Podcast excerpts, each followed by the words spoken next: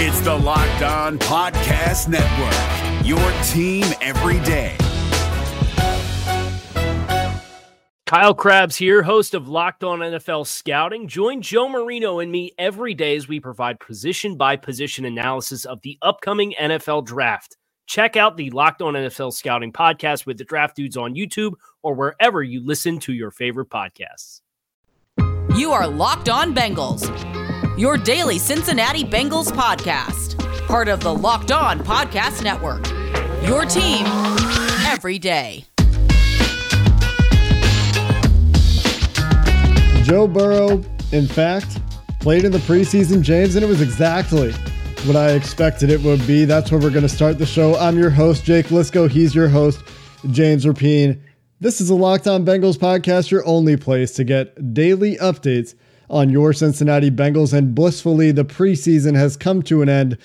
Zach Taylor apparently told Greg Gumbel before the game there were going to be 3 snaps, and exactly 3 snaps for Joe Burrow, and that's exactly what it was. We had the ball get out of his hand, I think, as fast as is humanly possible on his first snap on a jet sweep give to Tyler Boyd.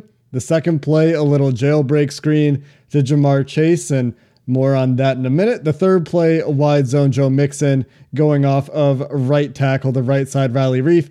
Gets blown up a little bit on the play, does Reiff, and Mixon has to cut it back. But the over-under that we discussed, James, looks like 1.5 yards would have been a more appropriate over-under, as the target was indeed behind the line of scrimmage. And, well, unfortunately, Ja'Marr dropped it. But again, for me, this is exactly what I expected to see for Joe Burrow.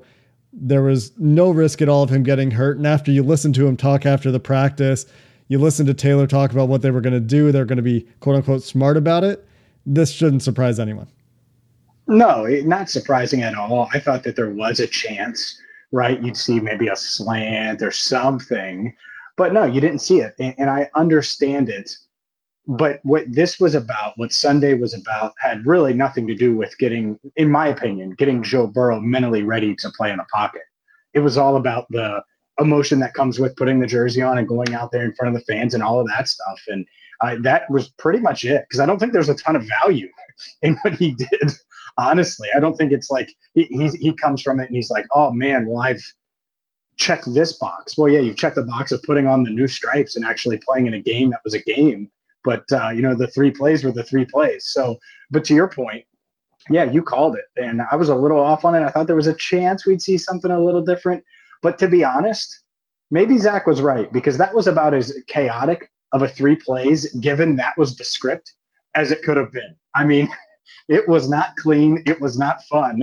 And obviously it was a 3 and out. By the way, if they would have gotten a first down, Zach said, I would have called timeout and pulled him. I don't know if that's true, but I think I believe it, because why would you leave him in there if you weren't going to put him in for a second drive? I 100% believe that that was the case. I mean, he said he would have pulled the entire starting lineup. The plan was to get them to 3 plays, and T Higgins didn't play today. He had a little bit of back tightness, nothing to be concerned about, says Taylor. Says he would have played if it was a regular season game, but it sounds like the plan was, hey, you're going to run these 3 plays, you're going to get out of there. There's no chance at all of Joe Burrow getting hurt on these plays. In fact, Joe Burrow said after the game, if anything goes haywire, and something did go haywire, about as haywire as it could, according to Zach Taylor, he was instructed, get away, go in the other direction, get away from all the players, get away from the ball, ignore all of your football instincts. And Burrow, to his credit, did a pretty good job of that. He did not go chase after that ball when there was maybe some question as to whether it was a forward pass or not. Riley Reiff did go after the ball and was called for a late hit penalty. And I get where Riley was coming from, but the whistles were going. And I guess, you know, you need to listen to those whistles if you're Riley Reiff and not hit the guy who thinks that he has a live ball and is running toward your end zone. Tough play for Riley Reiff. I don't fault him too much for that penalty. But when you talk about things going wrong and, you know, the script kind of going up in flames or not surviving contact with the enemy, the plan not surviving contact with the enemy really didn't survive contact with, well, yourself, with Ja'Marr Chase having another drop. And I can't believe we're talking about this again, James. 4 targets in a row. 4 drops. And I mean, this one stone cold drop. I mean, it's a jailbreak screen. Like Zach Taylor said after the game, the ball hits well, goes through Ja'Marr Chase's hands, bounces off his chest piece, bounces off his arms, gets popped in the air, ends up falling incomplete, but another pure concentration drop. He's trying to move before he has the ball in his hands, or, you know, there's a number of fans that think he's shying away from contact a little bit. He's hearing footsteps.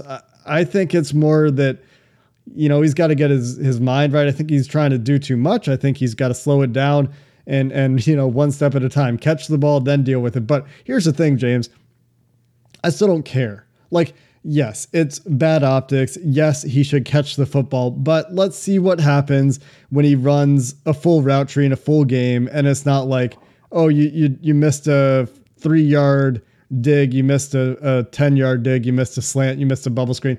Let's see what happens vertically. Let's see what happens when he starts working those comebacks and a wider variety of plays and gets into game flow a little bit. And then, you know, if he has 3 drops in 2 weeks, then sure, be alarmed, be concerned. But I mean, it's preseason and so little carries over, but it's fair to say that he's got a case of the dropsies right now that needs to be fixed. For sure. There's no doubt about it. I don't think Ja'Marr Chase is worried about the hits, to be honest with you. The drop issue started in minicamp, rookie minicamp. Guess who was getting hit in rookie minicamp? I was taking bigger hits than Ja'Marr Chase in rookie minicamp. And that was because I was, you know, standing there in the rain or whatever the case may be in the stands trying to get clips and video of them, right? So I don't think it's that. And he's bigger than most of these corners anyway. You know, he's built like a safety or a running back or something. So I don't think it's that. I think it is what you said. It's a concentration thing. And to me, his hands were almost too wide. And then he went in to catch it and the ball was already on his chest. And it was because he was trying to, not worried about the hit coming. He's trying to score. What do we know about Ja'Marr Chase? Yak. He wants all the yak. And even that screen he caught against Tampa Bay, he's like, I should have taken that down to the 2-yard line or scored a touchdown. And, you know, it was a 16-yard gain, and there were 2 guys that tackled him. He's trying to break every tackle and get past every person. And he knew there was a guy that was going to be bearing down on him, so he wanted to move and get and run through it. And it didn't happen. And the crappy part is this is a narrative now. And we're going to see, and it was last week, and it wasn't really going to shy away if he had caught that pass. I think people would still talk about it some. But we're going to see how mentally tough he is over the next few weeks. Because once he's going up in, you know, a real NFL game where it matters, where it counts, when, and I'm at Paul Brown Stadium right now, if you're watching on YouTube, but right here is the field where the stands are going to be completely full. How does he react if he drops that first pass? Does he recover from it? Because he's not getting pulled 2 weeks from now. He's going to stay in there, and that's it. And they're going to go back to him. And Joe Burrow after the game was like, look, I'm not concerned about him at all. He's going to be ready to go week 1. I know what he can do. He was asked about what they were talking about on the sideline because they were both sitting next to each other. And he's like, not the drop. Football and other stuff, and you didn't give us exactly what they were talking about, but it does not seem like Joe Burrow is concerned. But at some point you got to catch the ball, and it's 4 drops in a row, so it's it'll be good to see him catch some passes against the Minnesota Vikings. Yeah, I can't wait until we can forget about all of this. And they tried, and Paul Danner tweeted this, they tried to make it as easy as possible for Ja'Marr Chase to have a confidence building catch. And well, if you don't drop, or if you don't catch the confidence builder, then it's a bit of an issue. James, let me ask you this. Would you have left Ja'Marr Chase in the game and try to get him a couple more targets after that play? The plan clearly to get all the starters out. A lot of people, a lot of fans on Twitter, and I think I agree with this, would have left him in and seen if he could get a couple more targets. On the other hand, he probably wasn't prepared to continue to play in the game, and so that's probably why he comes out. Probably. I wouldn't have given the offense 3 plays. They would have played more. That's what I would have done. Burrow would have played more. The offensive line would have played more. Mixon would have played more. Chase would have played more. All of them. Higgins, I get it. If he's dealing with a little something, all right, fine, you don't play him. But that's what I would have done. It definitely another series after how chaotic and weird that series was. Just not what you want. Does it matter? Not really. Man, it is good to get something going, right? And so that's unrealistic. So to answer your question, would I have left Ja'Marr in? No, because he knew the starting offense was only supposed to go 3 plays. Yeah. And so if it's like, oh, damn, coach is leaving me in now because I dropped the pass. And well, now it might become mental. everyone just assumes it is that. I don't know if it's that. I think it might just be a concentration thing where he's just kind of like, oh, you know, because again, it dates back months now. And when he is focused, it seems like he is the guy that we saw at LSU, and you just want to get that and that consistency down, which is something Taylor's talking about. So yeah, I wouldn't have left him in. I get why people are saying he needs reps. He's getting thousands of reps in practice. I mean, literally. So the plan was 3 plays, then that's the plan. But my plan wouldn't have been 3 plays for the entire offense. I would have played all of them more, including Burrow. Joe Burrow did, however, get to call those plays in the huddle. He got to feel the rush, I guess, of the NFL game and got to take some snaps ahead of Week 1. The rest of the offense and the rest of the team did play, well, the whole football game after Joe Burrow went out for his ceremonial snaps. And we'll talk about the offense next and Evan McPherson, who, I mean, he looks like a real good kicker. That's next. North One is better banking for small business owners. Serving small business owners is all they do. North One allows you to manage your money from anywhere, whether you're at home or on the go. And like me, I'm on the go a lot. Everything you need to manage your business finances is at your fingertips. Never step foot at a branch again. In addition to the features you'd expect, like mobile check deposit, cash withdrawals, the ability to send and receive ACH and wire payments, North One is an FDIC insured account that can save you both time and money. With North One, you're never going to pay an overdraft or NSF fees again. It's going to save you hundreds of dollars per month. So get started right now by going to apply.northone.com/locked.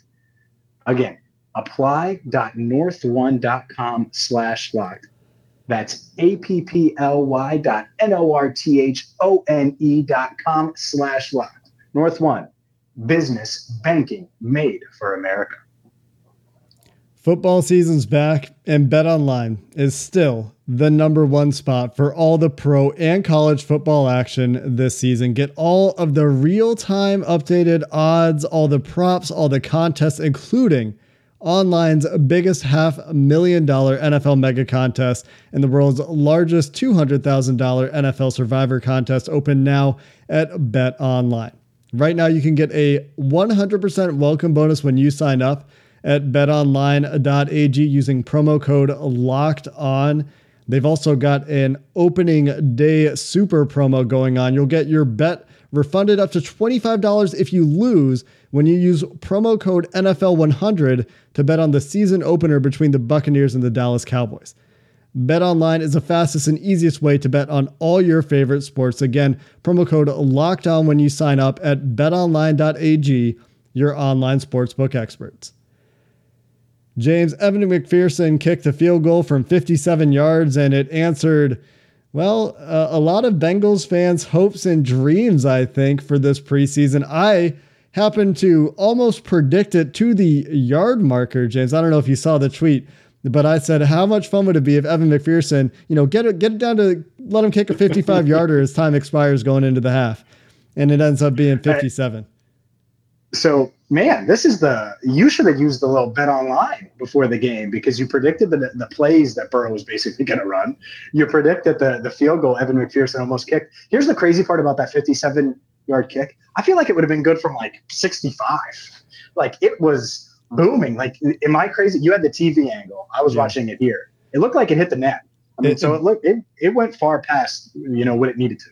It had the distance probably from high 60s. I would say it hit pretty high up on the net, and he didn't put much loft on it. So it's not like it was like falling very quickly. Some of his previous kicks that have hit the net, you know, the arc of a kick, if it goes really high, it'll start to drop. And then it's not going as far, you know, this way. It's just dropping at that point. But this one did not arc as high. So this one was more of a straight shot.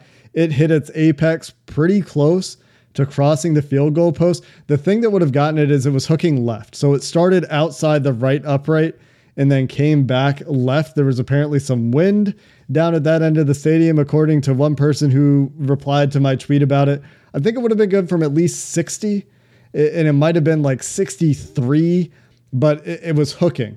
And that was the thing. So it was just a question of at what point would it have hooked too far left to be outside that left upright, but he got a lot of that football. And like, if you needed to, If you get down to like the 50-yard line and time is expiring at halftime, just send Evan McPherson out there. I would give him a decent chance at hitting like a 63-yard field goal. Sure, yeah. And how much of a weapon is that? Like, that's insane. Like, even if you're hitting on those, like the 60-yard range half the time, that's a huge weapon to just have, because it can change. It can change what you're doing as a play caller, right? Is that you take a downfield shot instead of getting the, you know, the 8 to 10 yards you need to get into field goal range, different things like that. But I just got to say one thing, Jake, and I know plenty of Locked On Bengals listeners are on board with this. My guy, Money Mick, Money Mick, baby. Woo! Hey, it's catchy. I mean, getting tweets and mentions. I know you were too. Money Mick is automatic. Have you run this by your fellow beat writers? No, I don't worry about them. I'm not worried about them or you, Money Mick. It's taken over, man. I just need somebody. People called Andy Dalton the Red Rifle, and he never even had a strong arm. We can call Evan McPherson, who has been money all camp, all preseason, who's got a booming leg, Money Mick. I think it's only fitting that we call him Money Mick. I just think somebody needs to check you in person. I can only try to discourage you so much from my West Coast. Okay, let's talk about this offense. Evan McPherson, fantastic kicker, has absolutely won the job, as we've said consistently throughout training camp, if there was ever a competition in the first place. And we'll see what kind of trade they can stir up for Austin Seibert, if any. He might be practice squad destined. He might get claimed. We'll see what happens there. The offense today looked a lot better. I thought Brandon Allen had some really nice throws early, particularly that touchdown to Chris Evans, a perfect pass on a slot fade. And that was a really nice route as well. He, I think, drew a linebacker in coverage, did Chris Evans. Safety tried to get over there, over the top, didn't quite get there in time. And a good catch, a great throw. There's also a really good throw to Trent Irwin from Brandon Allen, and even Kyle Shurmur, who started, I thought, really rocky. He looked panicked and had crazy happy feet going in the pocket, seemed to settle in and made some really nice throws as well. And you could tell there was a concerted effort to get Thaddeus Moss involved, 9 targets, Trent Taylor involved, 6 targets, and a good spread of carries for Travion Williams and Jaquez Patrick, who had very similar stat lines at the end of the game. Absolutely. I was impressed with how Allen was able to bounce back a bit. And that throw, I'm just glad people are seeing Chris Evans the way I've seen Chris Evans from really day one of rookie minicamp, because the dude is a freaking baller. And I would not be shocked at all if he's making plays for this team in the regular season. Certainly a lock to make this roster. But it was good to see Allen bounce back, like you said. But to me, it was interesting, the Thad Moss part of it. So 5 receptions, 44 yards, and was really like the guy Kyle Shurmur trusted. You mentioned the 9 targets. There were a couple of those targets right at the end of the game where Moss was covered, and I don't know what the hell Shurmur was looking at, to be honest with you, because Trent Taylor was streaking open a couple times, and instead he threw it to Moss, and I think it's just like the trust factor or something. I don't know what it was, but he was looking Moss's way. So clearly there's some trust there, but it was good to see him kind of show off what he could do in the passing game. I don't think we really question that though. Like, we know he's not like this super dynamic guy, but we know he's got reliable hands. And one thing that Burrow said after the game about Moss, because I asked him, he said he expects him to be a big part of the team this year. So I know Burrow isn't making the roster decisions, but there is a roster battle for that third tight end spot. But it looks like he just gave Moss his stamp of approval. Yeah, as you would expect, right? They're very close friends. It was unfortunate that Mitchell Wilcox suffered a concussion early in this one on a fantastic 21-yard catch in the seam. He looked very athletic on that play. He looked dynamic as a receiver. You expect, I would say at this point, he'll probably head to the practice squad. I doubt that another team jumps there, but I would agree with you that I think Moss is probably the third tight end right now. And I'm not super confident in Thaddeus Moss as a third tight end, but you know, I think it's okay considering, you know, what he does reliably well. It's just he's undersized, and that really shows up as a run blocker, I think, where he gets thrown around sometimes. And so we'll see what happens there. We'll get into our 53-man takeaways and our projections tomorrow. We don't have time to do it now, but I would say stock up for Trenton Irwin, stock up for Thaddeus Moss on offense, and Jackson Carman, I think, also played a pretty good game, but I didn't have enough time to watch the offensive line as closely as I would like, so that will come on rewatch. Coming up next, James, let's get into this defense where some more injuries may be testing them on the edge, and Darius Hodge might have found his way onto this roster. That's coming up next.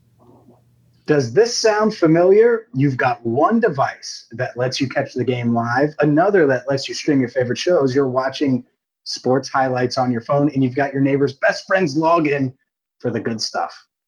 Well, I want to tell you about a simple way to get all the entertainment you love without the hassle, and it's a great way to finally get your TV together. It's called DirecTV Stream, and it brings your live TV and on-demand favorites together like never before, so you can watch your favorite sports, movies, and shows all in one place.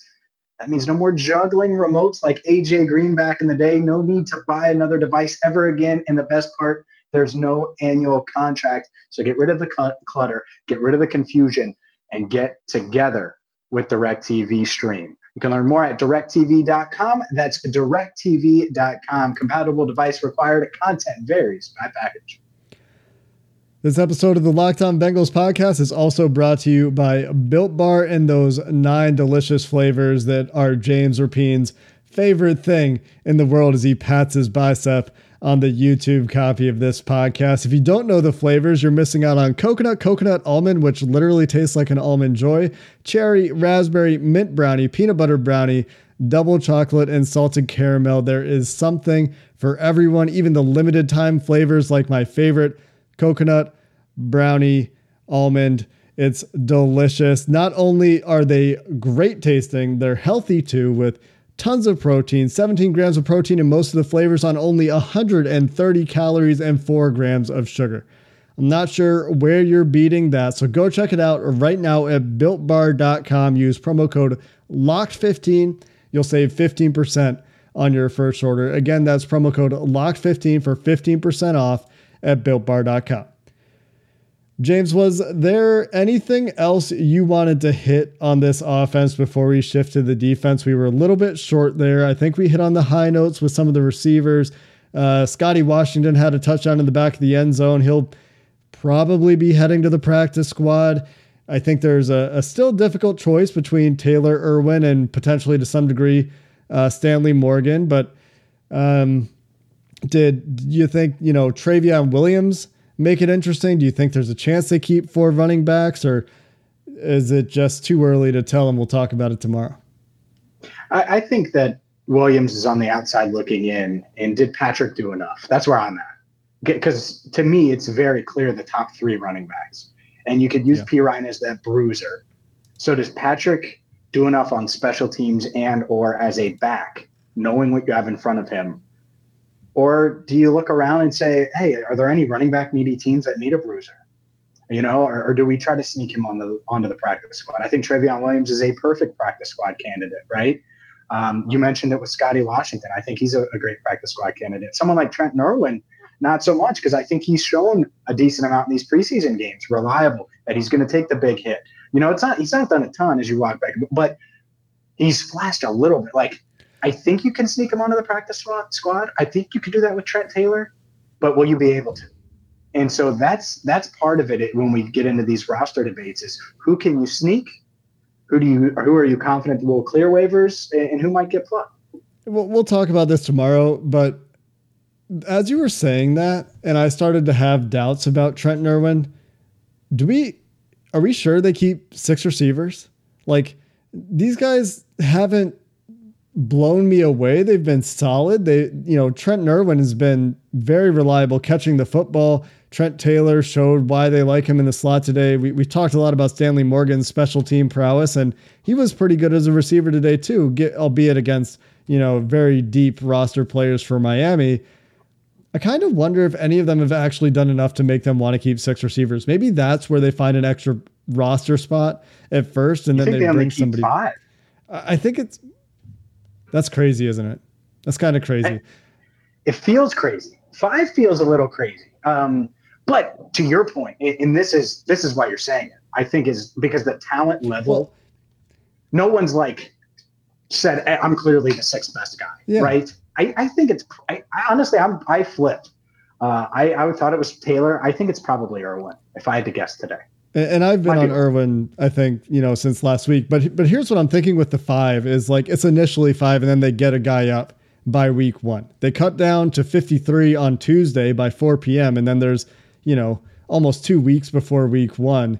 That's kind of what I'm thinking is, they let them all go. They see what happens, and then they're comfortable enough with their options that they can bring a guy back if they feel like they need to get somebody else onto the 53 at first. That's my thought process there. But again, we'll talk about this much more tomorrow. Let's go defense, James. And I want to start with Khalid Kareem because he was fantastic in limited time, especially on his first series where he had a pressure right away. He has a sack. He, generally looks like a starting defensive lineman playing or at least a rotational defensive lineman playing against backups, because that's what he is. Everybody forgot that he was a solid player last year when everybody was like, oh, why are you keeping Khalid Kareem over, I don't know, Darius Hodge or Noah Spence? And it sounds like Khalid Kareem might have an injury. We're not sure about any of the specifics. Zach Taylor said in his postgame that he might be hurt. And a few fans at the game tweeted at me in my replies because I was listening to the Taylor press conference and I said, oh, maybe why we saw Kareem only for 2 drives is because he got hurt. And I went back and watched, and there's one play before his last play. He actually played 3 plays after this where he ends up on the bottom of a pile below Ronell Rennan, a running back. He takes a lot of impact on his right shoulder. And some of the fans of the game saw him in the blue tent. Apparently Dave Lapham said he was in the blue tent on the radio broadcast. And the guy that said he saw him in the blue tent at the game said they were working on his right arm from shoulder to wrist. So not really sure what's happened there, but Taylor did say that he might be hurt. And that was very surprising to me. I thought he was just done because he was making the team and they wanted to see more from Sample and Spence and from Darius Hodge, who's also probably now making the team, by the way. But we'll have to watch what happens there. And as far as I know, nobody saw this. It wasn't mentioned on the telecast, and I haven't seen any reports on what might have happened there yet. No, I don't know either. And that's the sad part. I mean, hell, he gets the sack and you're like, all right, it's Burrow time. And you start, revving up for that, and you just don't remember him after that. I agree with you. I think Darius Hodge makes it. Khalid Kareem, hopefully it's nothing serious, because I do think he was going to play a role, like you've mentioned. I think he's going to play a role. I think he reminded people that he was a solid player, like you said. And that's kind of the thing now. You look at this room. Let's just be positive for a second with Kareem. Okay, so he makes it. Hodge makes it. Is Noah Spence a practice squad guy? Because I thought he had some decent pass rushes. He had the penalty, which was dumb, and with the horse collar, and just unnecessary. But outside of that, I thought he looked pretty good. I mean, it's his first game for the Bengals, and I get it. You're just rushing, and whatever, you need to perform. But I thought he was okay. Yeah, Darius Hodge was a better player between the two of them today, in my opinion. He had a couple of run stops. They had similar pressures, and both of them had a hard time turning the corner, disengaging from blocks when they tried to run the arc. Both of them missed a sack on the last Dolphins touchdown, that Hail Mary of a play that was a ridiculous catch, quite frankly, for 85 on the Dolphins, whose name was hard to pronounce, I remember, and I don't remember what it is. But I thought that he didn't really do enough. I think that he is a prime practice squad candidate. I think he's behind some of these other guys. And Darius Hodge was surprisingly pretty good against the run, at least early in this game. I do think that Hodge lost something as the game went on, and he won't be relied upon to play significant snaps is a reality of it. If he does make the team, if he's even a game day active, which I'm not sure he is right now, but as the game went on, he lost his ability to disengage, especially once the tackles were getting their hands on him. And as a smaller guy, you would kind of expect that. He did have the sack where he won on the little counter move inside, which is a really nice reaction to the tackle oversetting and expecting him to try to run the arc again. So that's a really good play for him. That's a positive. And he's clearly done enough, in my opinion, that they need a guy at that position. And if it's a guy that's currently on the roster and it's not a trade, it's not a waiver pickup from somewhere else, then I think it is Darius Hodge. And I also thought for the corners, all of the third corners struggled except maybe Jalen Davis, who I thought was pretty good. And I also thought that, I think this was pretty obvious to everyone watching, Trayvon Henderson had a standout game, but it looked like he got rolled up on that Miami touchdown and might have sustained an injury there, as the guy who caught the ball landed on his lower leg and ankle and might have turned his ankle there. Yeah, he was diving to make a play on the ball and unfortunately wasn't able to. But you're right, he did stand out and he made a couple nice plays. And I was doing the math and trying to find a way. There's just no path. So you hopefully, one, you hope he's healthy. Two, practice squad, right? You know, that's another practice squad candidate. But if you're him, and you showed a couple flash plays there, and it's against backups, but still, you never know. Look, it's when we get into these 53, man, it's going to be so tough. And there's so many scenarios. And the other thing I want to mention, Jake, is the 31 other teams, because we're looking at these receivers and these edge rushers and these guards and these linemen. And there's guys that the Bengals feel like are better than the guys that we're talking about, at back end roster type guys. So that part of it is really tough, because let's be honest, we're not watching all 32 teams, 3 preseason games. I haven't watched really any preseason football outside of the Bengals, to be honest with you. You just haven't had the time, right? I'm worried about the Bengals. And that's the part of it where Duke Tobin and the scouting department, all these guys come in, and it could be quite a busy couple of days here at Paul Brown Stadium. Got to call up their friends in Buffalo and get one of those guys. Joe Goodberry's been talking about how good those edge rushers. You were talking about it. Yeah, he's been talking up those edge rushers in Buffalo. I said, hey, if I call Mr. Bean and say I got a 6th round pick for you, what am I going to get? There's maybe somebody up there that could help the Bengals if they need it, and it looks like they do with Joseph Osai. Obviously, most likely out for the season. Wyatt Hubert, not going to play this year, we don't think. Potentially an injury to Khalid Kareem.